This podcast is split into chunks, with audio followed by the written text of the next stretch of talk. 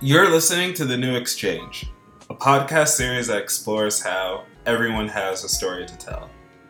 My name is Ken Grand-Pierre, and today's guest is an old friend of mine that constantly inspires me. We met a few years ago through photographing the 1975 after she moved to New York from her native Florida. Since then, she's gone on to not only tour with the 1975, but also the Japanese House, Pale Waves, and Lewis Capaldi. Her name is Aysia Marotta, and she's one hell of a photographer. Along with beautifully capturing musicians, Aysia has also become a prominent figure in the photo world, with her latest project, Come to My Window. It's a project which featured her photographing friends and family from the safety of their windows. And what started out as a solo project has evolved into an international collaboration with photographers from all over the world taking part. I really wanted to talk to Aysia about this because, if I'm being honest, throughout the COVID pandemic, I found myself greatly uninspired by photography, and seeing her utilize social distancing with her creativity has really been an amazing thing to watch. My girlfriend and I were actually part of the project here in Brooklyn, and I still remember that day fondly it's one of those experiences that's become a bright spot from this weird dark time that we're living in. And I suspect that I'm not the only one who feels that way. I always love when I have an excuse to catch up with my friends, and trust me when I say you're going to love this talk. We recorded this episode while Aysia was in transit, and though you can't fully tell, you will hear a bit of wind within the first five minutes in the background though after those five minutes, the audio remains crystal clear. So do stick it out. This episode is truly something special. This is the new exchange with Aysia Marotta. Enjoy.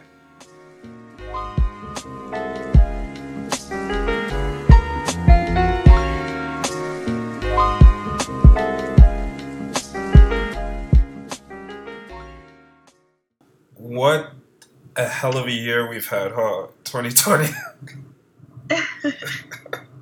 um, you're in the middle of actually coming with, from Florida to back to New York. You're in transit right now. Thanks for still having the time to do this. I have all the time in the world, especially on the road.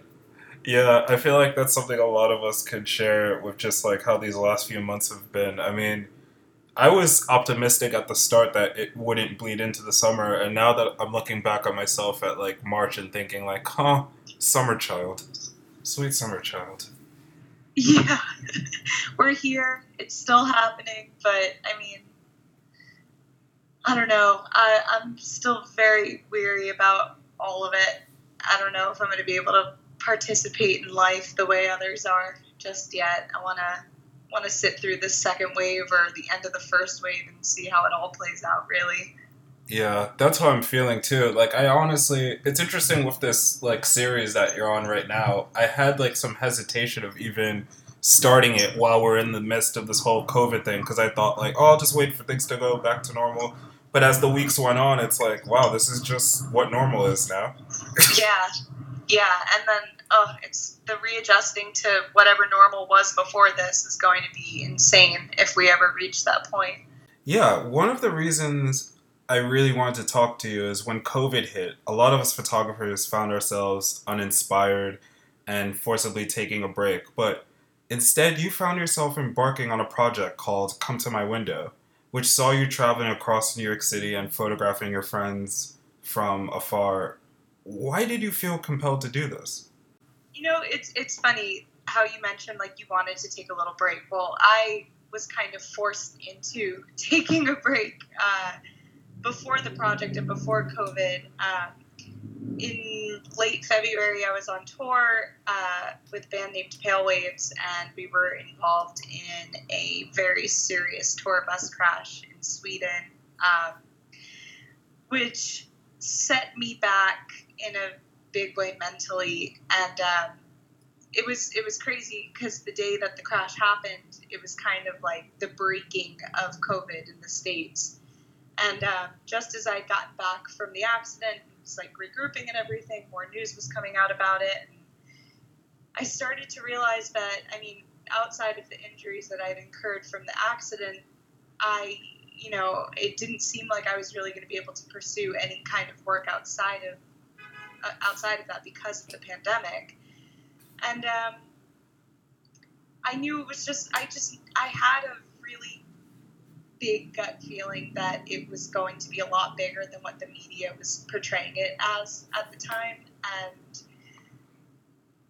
I felt so stifled from everything that had happened with the accident that I didn't want to continue forward being down on myself and, and losing motivation from from an injury or an accident and especially a pandemic. So I I figured like I this is the perfect opportunity for me to kind of pursue the photo series that I've been meaning to make for years because with my work I, I work in shooting music and I guess that can be considered a photo series when you collate all the images I've shot of all the artists I've worked with but I, I wanted to dedicate time to one specific set of photos that I, I curated myself and I started uh, with a small idea and yeah it, it, actually all kind of started with my dog.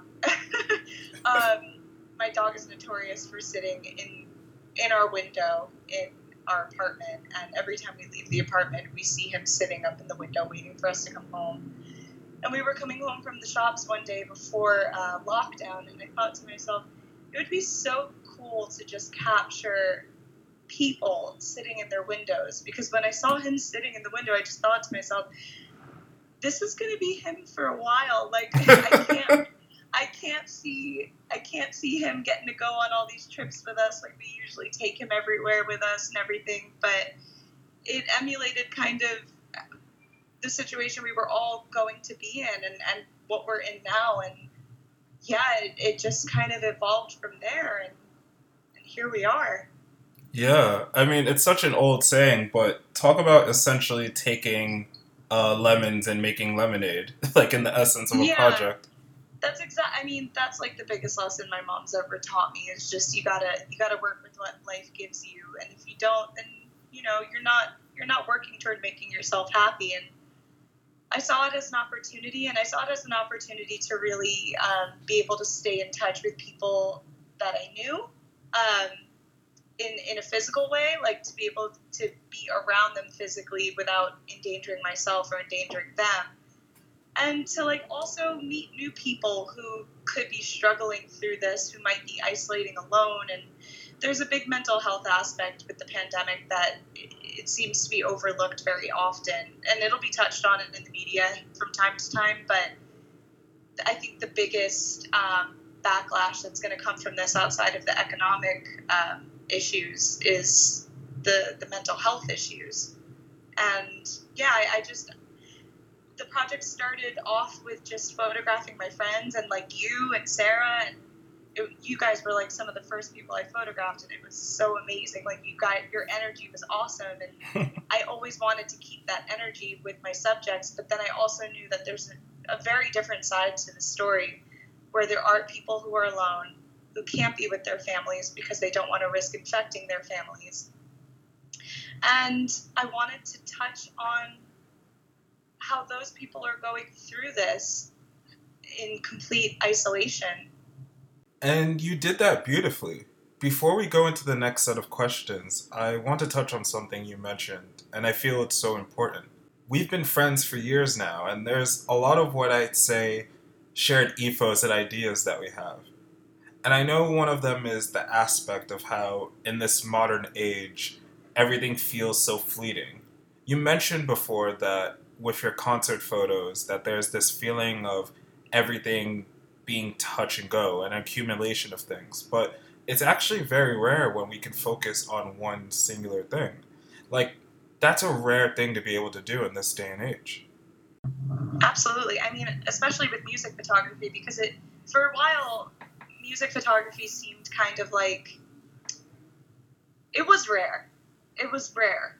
There, you know, photographers mostly specialized in editorial photos or, or um, lifestyle photography or you know uh, photojournalism in that, in that kind of sense. And not that music photography wasn't a thing, but it definitely wasn't as big of a thing as it is now. And while I love it and I can't wait to hopefully one day soon get back to it, it I find that I was maybe kind of losing touch with it a little bit and I'd always been meaning to step away and try a different type of photography in the sense of just go down a different avenue. And I've always kind of dabbled with editorial and fashion photography, but I wanted to find something that hit a bit harder for me. And going like the street doc photojournalism route with Come to My Window seemed a bit more my speed at the time and, and for right now as well.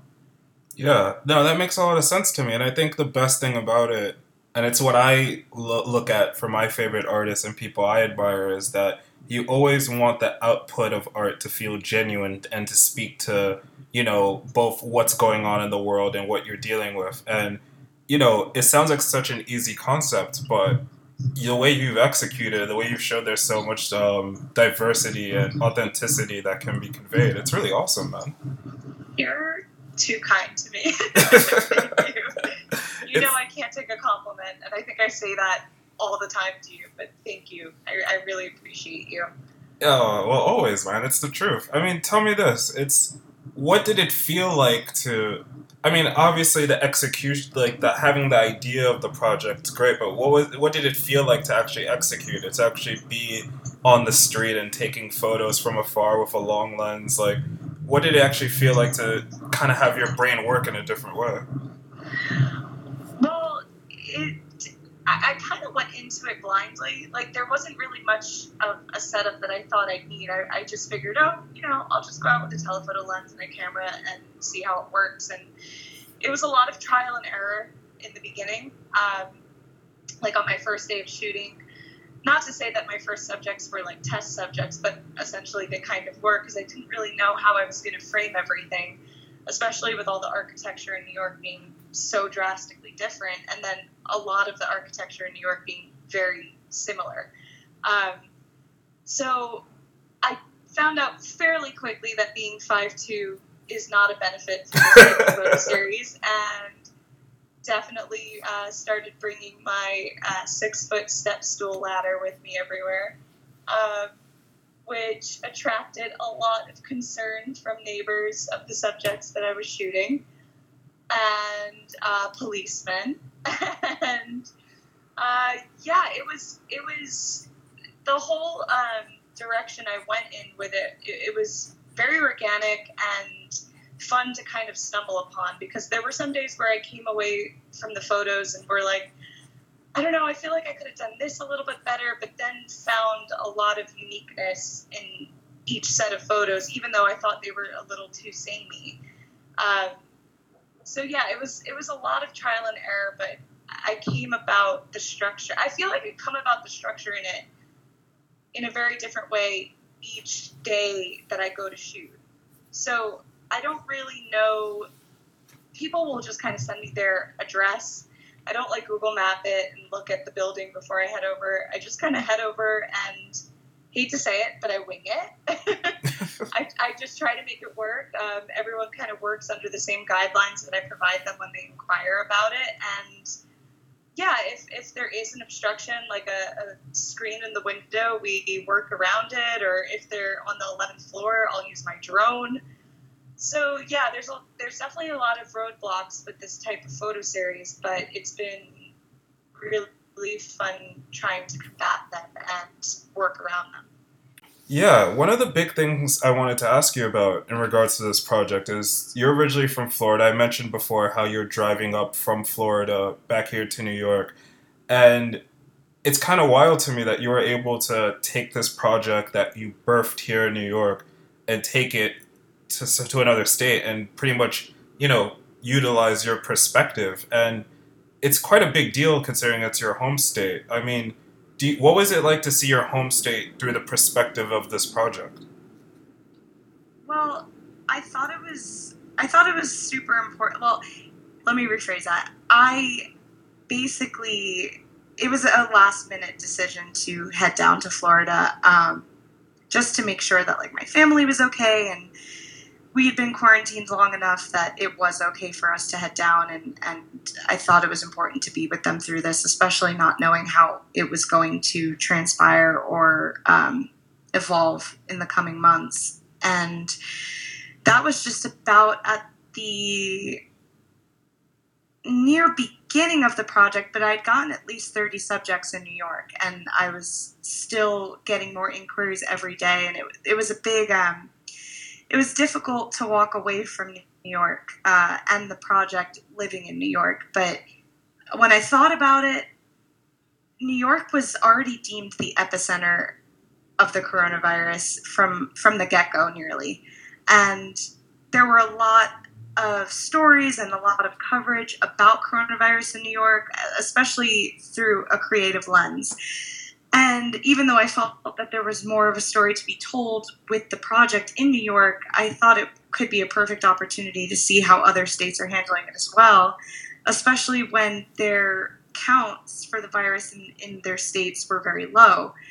So to be able to have brought it down to Florida, where I I grew up and, and am super familiar. I'm like, I know Florida like the back of my hand the same way I know New York. And still having friends and a lot of my family down there, it was, it was, it was really eye opening to see how people were handling it down there, but more so how people were kind of ignoring it down there as well. And, and, becoming kind of lax about it from the beginning, which I I'm assuming is why they're in kind of the hole they're in right now. But um, yeah, with them with everyone in Florida kind of taking it a bit easier than in New York, it made me a bit wary uh, to continue the project down there, even though I did. Um, I thought it was still important to, to showcase that despite people still being on beaches and going to bars, there were still many people taking it seriously and self isolating and quarantining and especially because the population in South Florida is predominantly elderly people. Um, so I thought, yeah, it was it was super important to bring it down there and to kind of open up people's eyes to see that you know this is happening elsewhere and despite what you might be seeing on the television or on the internet, there are people that are taking it very seriously and looking to to flatten the curve. Yeah, I mean, it speaks to what you were talking about before about you know photojournalism and utilizing that as like the guiding principle with all this because I mean, it's really brave, man. When you think about it, it's one thing to photograph around your city and during a pandemic, but to kind of have that to not only have the idea to go to another state, but to actually execute it, to actually you know utilize the logistics and actually want to do it. I mean, something that I think a lot of people don't realize when it comes to creative pursuits. It's one thing to have a creative idea and be wrapped up in it and to be very enthralled and excited by it. But it's another thing to fall asleep and to still feel enthralled by it by the next day and to actually make it grow. That's really hard to do. Yeah, I mean, being completely transparent, there were a lot of days where I felt like I don't I don't want to do this. Like I don't want to do this anymore. I feel like I'm putting myself at risk. I'm putting my family at risk. I don't know what this is going to be.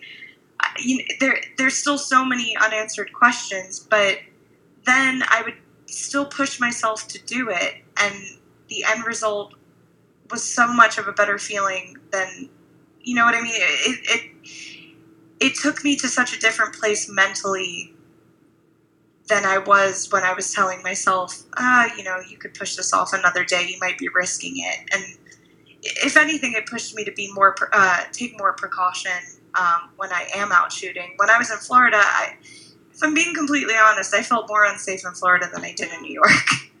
um, and you know, doing the mask and like covering my body, covering my head, covering my eyes, making sure that I'm fully covered on these shoots is a lot more difficult in 92% humidity.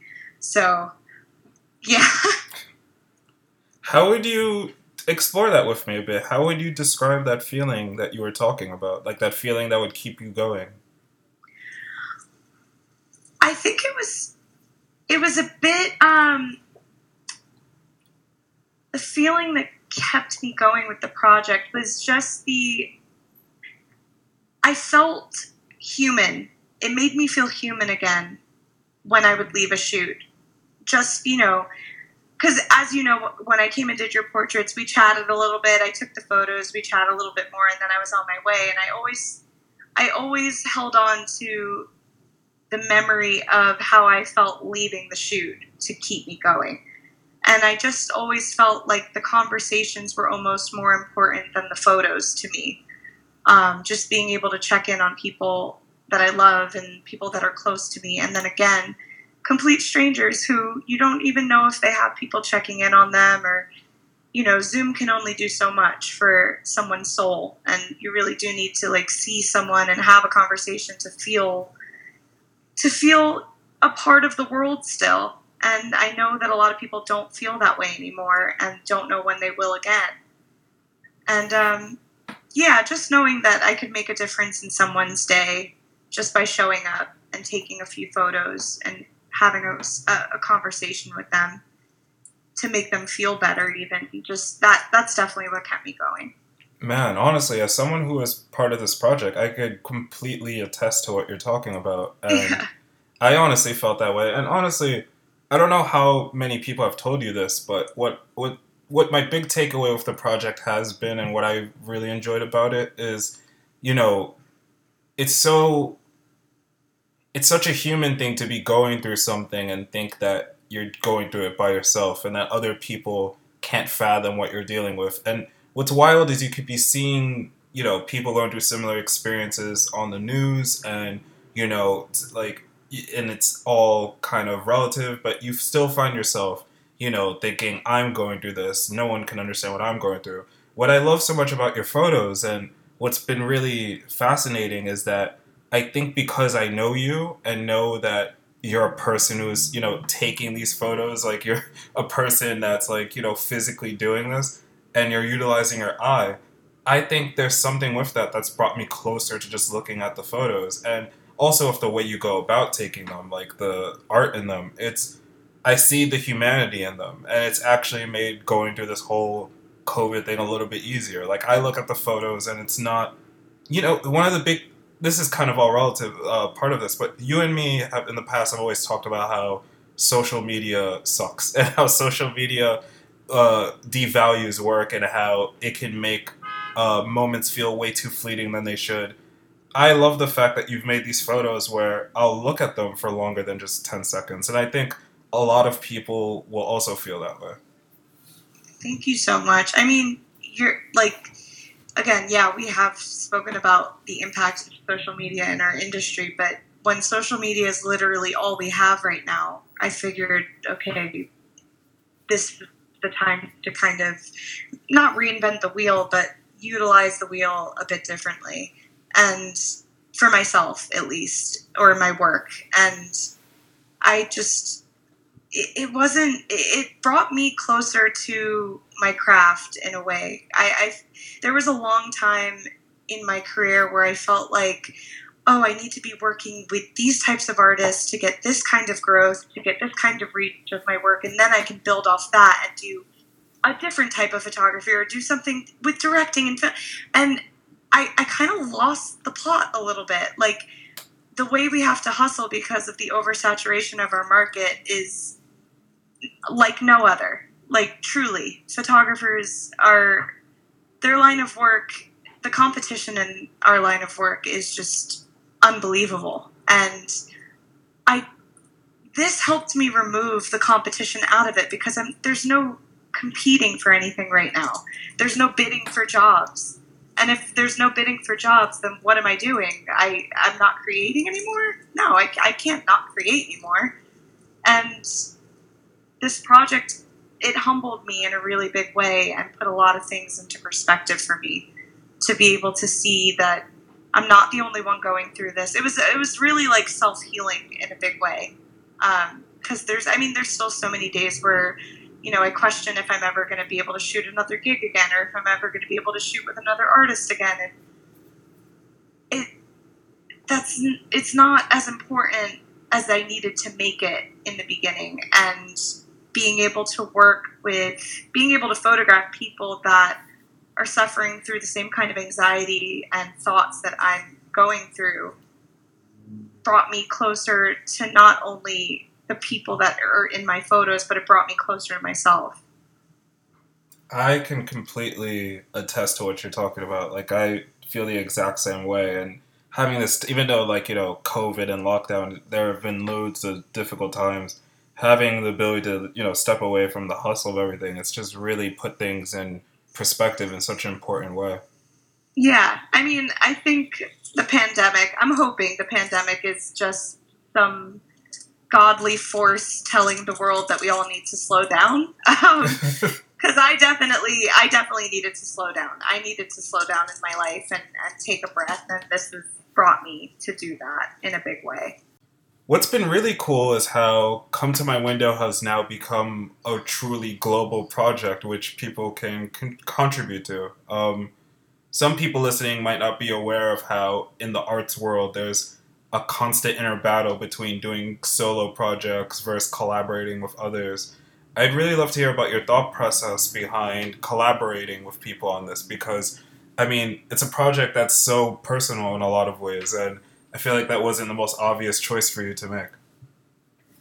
Yeah, I mean, with the project, I I think from the beginning, I I always knew I wanted it to be a collaborative piece, and especially when you're covering something like a global pandemic, you know, the only city that I was capturing isn't the only place experiencing it. And the way that the project gave me kind of like a new breath in my creativity and in my work, I've seen a lot of fellow photographers on the internet kind of airing out the same grievances that I was having internally about worrying about not being able to work and not really having any creative drive to, to make anything of their own. And I was also seeing a lot of similar projects to mine kind of um, coming into the world as as I started working on Come to My Window. And I thought, why wouldn't I want to include the rest of the world in on this? Like, there's so many stories to tell globally that, like, you know, New York shouldn't only be the focal point here. Yeah. And um, it's evolved so so much since then. We have we've had over 20 contributors uh, globally and in places that I didn't even expect to to reach out. We have photographers from Portugal and South Africa and London, and then we have a, a bunch here in the states. And it's really evolved, and it, the the feedback from everyone who's contributed has been so positive and wonderful. And it feels like I kind of made a new group of friends through it. It's really nice. Yeah, I mean, earlier we were talking about that aspect of shared experiences and the importance of being reminded that other people are going through the same things as us. Did it surprise you that other people even wanted to contribute to it and actually carry that out? Because, you know, we're also talking before about how it's quite a brave thing to do to even want to do this. Like, that's pretty wild. Yeah, absolutely. I mean, when I expanded the project and had it become a global initiative, I absolutely stressed to anyone that was interested in contributing like, listen, please do not put yourself out on a limb here to make sure you get the work. Like, this is like contribute as you feel, contribute as you want. Like, you could set up the shoots the way I'm setting up the shoots where you're doing it every day and like only a few people a day to keep yourself safe, but by no means like put yourself in any danger for this. Um, at the same time, there's a lot of other countries that had much harsher restrictions than we did ever. Um, and with my photographer in London who was contributing, Oliver, he, Oliver Halfin, he's absolutely incredible. He um, he was having policemen stop him um, when he was taking his camera out to go shoot because they were only given like an hour to go and exercise a day outside, and he was using that time to go and take the portraits. So it was there's definitely conflict when um, when I decided to involve people, but I, overall, it was a very positive experience for everyone. Yeah, that's really lovely to hear. And yeah, I have a good amount of friends. You know this. I have a good amount of friends over in the UK and in Ireland, and it, has been wild the last couple weeks uh, catching up with them on like you know texting and DMs and just like hearing about like how they can only go out for like an hour or so. Like just you kind of wish New York, for as much as there's been precautions, like there were like rules like that set in place. Yeah, I mean they've definitely gone leaps and bounds in, in flattening their curve over there. And it's it's definitely because rules had to be enforced, but I don't know. I feel like we're a much bigger beast to tame, so yeah. it could be tough. No, it's very true. Um, you know, it's impossible to really know how this COVID situation will change how we approach photography, and I imagine even for you, with working on a project throughout this, it's still uncertain how things are going to be after. Um, do you anticipate your experience with this project will influence your work going forward? Like, do you imagine that'll be the case? Um, yeah, I, I definitely think it'll influence uh, my work outside of this project for sure. Just in the in the sense of how I've kind of learned to direct people that aren't necessarily comfortable being in front of cameras. Um, on the regular. You know, every every artist that I've worked with, that's kind of like their day in day out. They know what they're doing and they know their angles and everything. But with a photo with a project that's more photojournalistic or has a photojournalistic approach, there's not much direction that you need to give your subjects. But in the same breath, you kind of have, take on a new learning of directing your subjects through not having to direct them so much as well, if that makes any sense at all whatsoever. but um, I definitely think this project has shaped me in a different way as a director more than a photographer. So I, I'm looking forward to incorporating that into my work whenever I get back to regular life. no, I hear that. Um, I want to take the talk a little bit outside of the, uh, specifically come to my window and ask about like some other stuff. Um, something that I really love that I got to see recently was you created some art in the form of single artwork for the duo Gracie and Rachel. Yes. Yeah. Love them. oh god, and there's one specific image that stuck out to me a lot that I just need to ask you about. It's this image of Gracie holding a mirror shard and within it is Rachel's face and Yes it feels seamless, sleek, and captivating. And I really need to know what it was like for you to do this shoot. Like, that's really something special. Oh my gosh. Well, I mean, I have to first say that they're just like the most incredible women to work with. Like, genuinely, as artists, as friends, like, they are just impeccable humans. And the way that they work together in their music and in their personal lives is just like I can't even put it into words. They have such an understanding of each other that's like so innate. It's like you'd think they were sisters, and they're not. They're just they're one in the same being, and to be able to photograph that. I mean, I think this is like my third or fourth time photographing with them uh, for like single artwork and stuff. But every time there's like a different growth about them that really comes out through the image, and this one like the the mirror image was just like probably one of my favorite images I've ever taken, and they they definitely know what they're looking for creatively and visually, and have a really great way of articulating that to photographers and other creatives. And the way that they communicated to me how they wanted the single artwork to to be shown is they they're always expressing this kind of duality about them um, in their music and the instruments they play and like their parts in, in their band. And they brought along these like crazy props because they always do and they're like amazing in that sense. They, they really pull the weight for me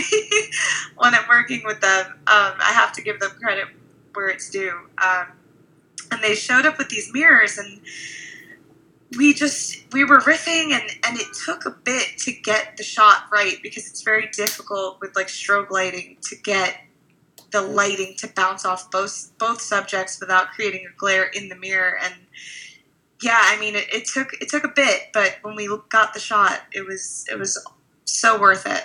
It looks like a tricky shot. Like I love images where I look at them and in my head I just go like I don't know how I would even approach doing this. Yeah, it was I mean, it was a lot of messing around and breaking glass and trying to figure out which piece would fit the scene the best and also without slicing their hand the the glass was uh, jagged and sharp and everything and yeah i mean that was my last shoot before the pandemic and oh my gosh i'm it was like it felt like such a breath of fresh air when i did it because i knew that i wasn't going to be shooting for a while well i mean i wasn't going to be shooting in studio for a while and yeah, it was such an amazing experience and like one of my favorite photos I've ever taken for sure. Man, it's it's a beautiful shot, and you know, hearing you say that just now reminded me, um, uh, I, like the the night of us deciding we're going to go on lockdown. I still remember it quite viscerally because I was supposed to shoot a show that night. It was on March thirteenth, and the show still went ahead, and it's so wild to think that in regards to just this, this whole COVID thing, like how at the start of it we all kind of thought it's something that's going to pass, and then as the days went on, it's just been it was a thing like, oh wait, actually no, like this is something to take very seriously. Yeah, yeah, it got real, real fast. yeah.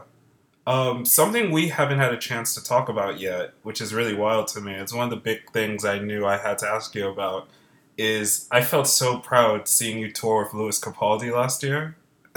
oh gosh, yeah. yeah, I want to hear about how that experience was like for you because I mean, obviously you've toured before, but getting to do it at that scale, like I always think it's incredible when you're with a band or an artist and they're picking up steam in real time and it's such an exciting position to be in. Like what was that like for you? It was like watching a caterpillar turn into a butterfly.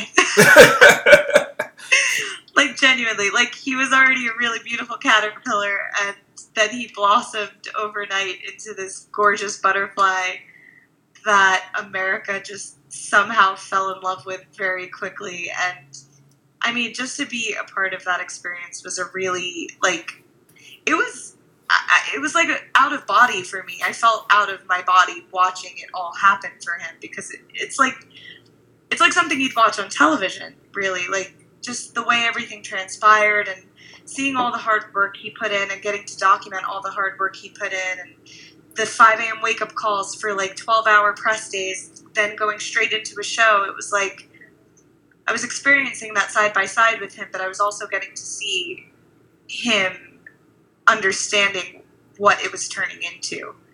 And on a personal level, that's like a very crazy, jarring, exciting, but scary, but also like insanely wild thing to experience secondhand. Um, and then to document it, it, it, that's just a whole other story. I mean, everyone knows he is quite possibly the funniest person to exist. Um, and yeah, I mean, he's like the most down to earth person in this world and deserves everything he gets. And I mean, God knows he puts in all the hard work. He really does. I, I don't think I've ever met anyone that works harder than he does, and no complaints about it. Truly. Yeah, and to be, and it's kind of interesting because I've been fortunate to have shot him and to have hung out with him, and it's so funny when you have that context for a person and then you see them on social media and in videos and stuff and you know there's always like a bit of separation but with someone like lewis it's like that it's that's who he is. Like like that's literally yeah. who he is. What you see is what you get. Like there's nothing there's nothing that you have to dive deeper into. He is fully like face value lewis capaldi and i mean that's it's so commendable because there's i feel like artists kind of maybe have to feel like they need to put up a wall a little bit and they need to keep their guard up or there needs to maybe be this persona so they don't get taken advantage of by the media or whatever the case may be. But with him he's very transparent and it, it's worked in his favor. And i think his transparency and his openness maybe helped pave the way for other artists to to show the world a bit more of themselves to be a bit more vulnerable. I massively agree with that. Very beautifully put, Aysia. That was quite Thank nice. you. well, maybe if he hears that, he'll think the same.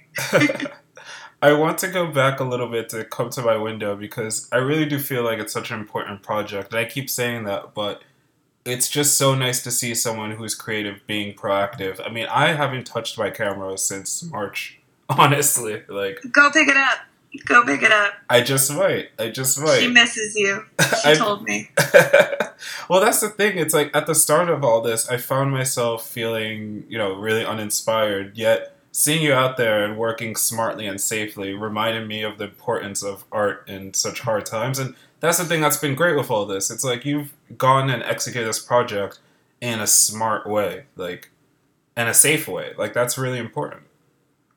Thank you so much. Honestly, like that that means the world to me. Yeah, what I wanted to ask you was what has surprised you the most about even doing this project? I mean, to go about doing it, I imagine there was like, you know, maybe some preconceived notions or ideas of what it might be and what it might feel like, but what's left you the most surprised about actually going out and executing it? I think what's surprised me the most is how many shoots I've picked up from people who have seen me shooting um, subjects that I've already booked. So there were there were a couple of times in New York when I was first starting the project that I was photographing subjects that I'd booked for for the day, and their neighbors would be in the windows as well, not really knowing what was going on, and kind of just like looking at me like they probably thought I was trying to photograph into their apartments or that I was like a robber or something. like plotting this like extreme heist. But um, yeah, there were a lot of people that were a bit uh, hesitant to see me doing what I was doing, and then when they got to learn about it and, and see what the project was becoming, they asked to be a part of it, and then I would be doing like two subjects on one shoot and yeah it was great and it also like opened up uh, it made space for neighbors to interact with each other in a lot of ways too. Um, in that sense like if there was um, one shoot i'd done with uh, a photographer named ben benjamin lieber and he's based in brooklyn he's like dude like i cannot say enough about his work he's by far one of my favorite artists like ever. Um, and I went to photograph him, but his apartment was in the back of the building, and there was no access to the back of the building where I could shoot him through the window. So he came out to his stoop, and his neighbor, um, who I think he was kind of familiar with, but like didn't really know her too well, um, she was like peering out of her window to see what we were doing. And we caught wind that she was interested, and she opened the window, and she didn't seem too stoked about it. And then we got to talking, and she opened up a bit and then we started to learn more about her and she was ill and she was quarantining alone and she was having difficulty getting her medication and groceries and everything and it actually opened up this conversation between Ben and his neighbor for him to help her out which was like so beautiful and yeah that that was definitely probably the most surprising experience out of the whole sh- out, out of the whole series so far.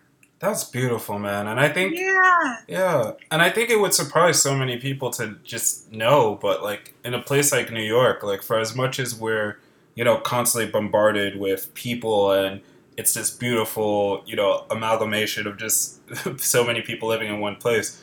The true story is is that you can live you're mo- you will most likely live in an apartment and not know your neighbors whatsoever. exactly, exactly. Like I I've lived in almost every borough in New York, and about five years. I mean, I've been in my place now for the last five years, and when I first moved in, I said to myself, I'm going to make it a point to know exactly who lives next door to me, because like, why wouldn't I?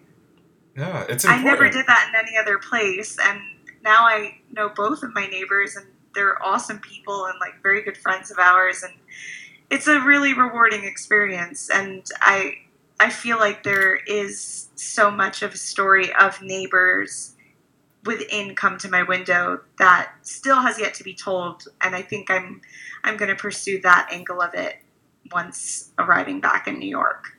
Yeah. Well, tell me this before we go. I'm curious to hear about what you'll be aiming to work on in the coming months, especially considering that uh, as the summer goes on, it seems like most likely this is going on into, you know, the autumn. And I'm just curious, what does the rest of the year look like for you? Oh, the re- I don't even know what the next hour is looking like for me. Um, I mean, the thing with the pandemic is the biggest takeaway I've I've had from it so far was that this this could be a gift for all of us if we see it if we choose to see it that way. And there's many days where I don't, don't see it as a gift, and I'm very down about it, and I'm very overwhelmed and anxious and sad. And but most days I make it a point to try and learn as much as humanly possible about things that interest me. And I've been using the money that I've saved up to enroll in courses online to like further my education in photography and filmmaking and editing and graphic design and motion design. And I, yeah, I mean, for me, I think right now educating myself is is what I'm going to be doing for the near future for most of the near future. Hopefully, work falls into that somewhere. Um, but yeah, I I just want to take the time that we have before we do find some kind of normalcy and return to nine to fives and and five day work week to do things that I didn't really get the chance to do when I was so busy with work.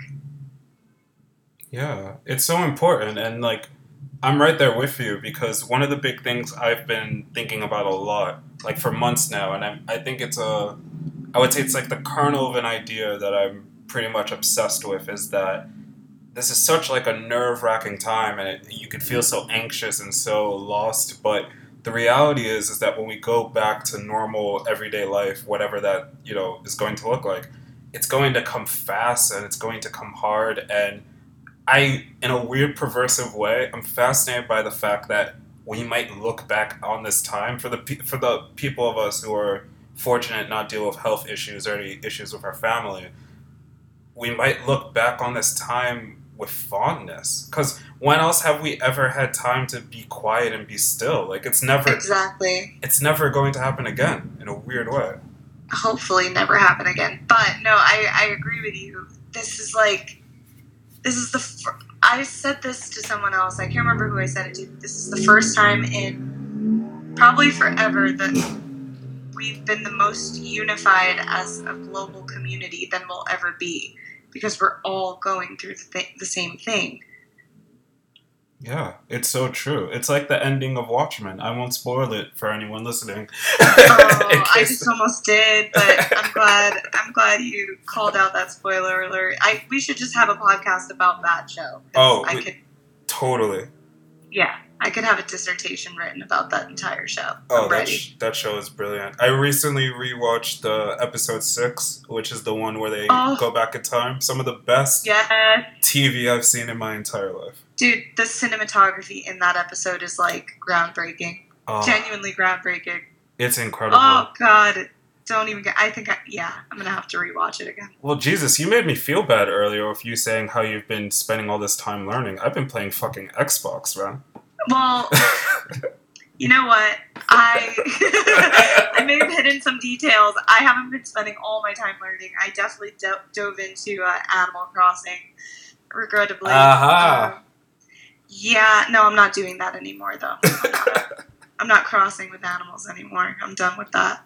Uh, Sarah It had. got to a point where I was just like looking at the screen and I was like, how much longer am I going to just be throwing a fishing line into water in a video game to catch fish? Like, nothing is amounting to anything. I can't keep doing this. So I abandoned it. Yes, I was just gonna say Sarah had me watch the Twilight tri- uh, films. I was gonna say trilogy, but there's more than three films. I've never seen them before, and she had me watch like all the Twilight films. Oh no, those Dude. did not age gracefully. They have it, but I have to say, like the last one. Have, have you seen it? Oh yeah. Yeah? Oh, yes. I had no idea it was that violent. Holy shit!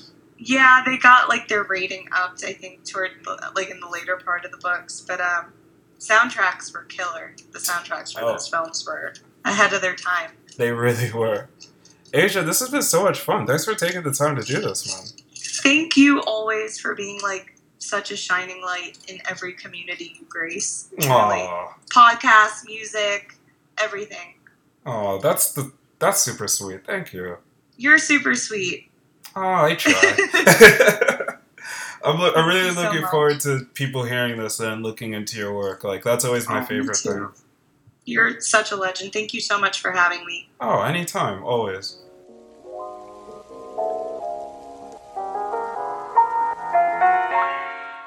Thank you so much for checking this out. Be sure to subscribe to the New Exchange via Spotify, Apple Podcasts, and wherever you stream podcasts.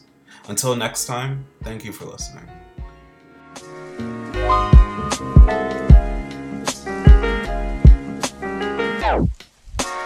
you.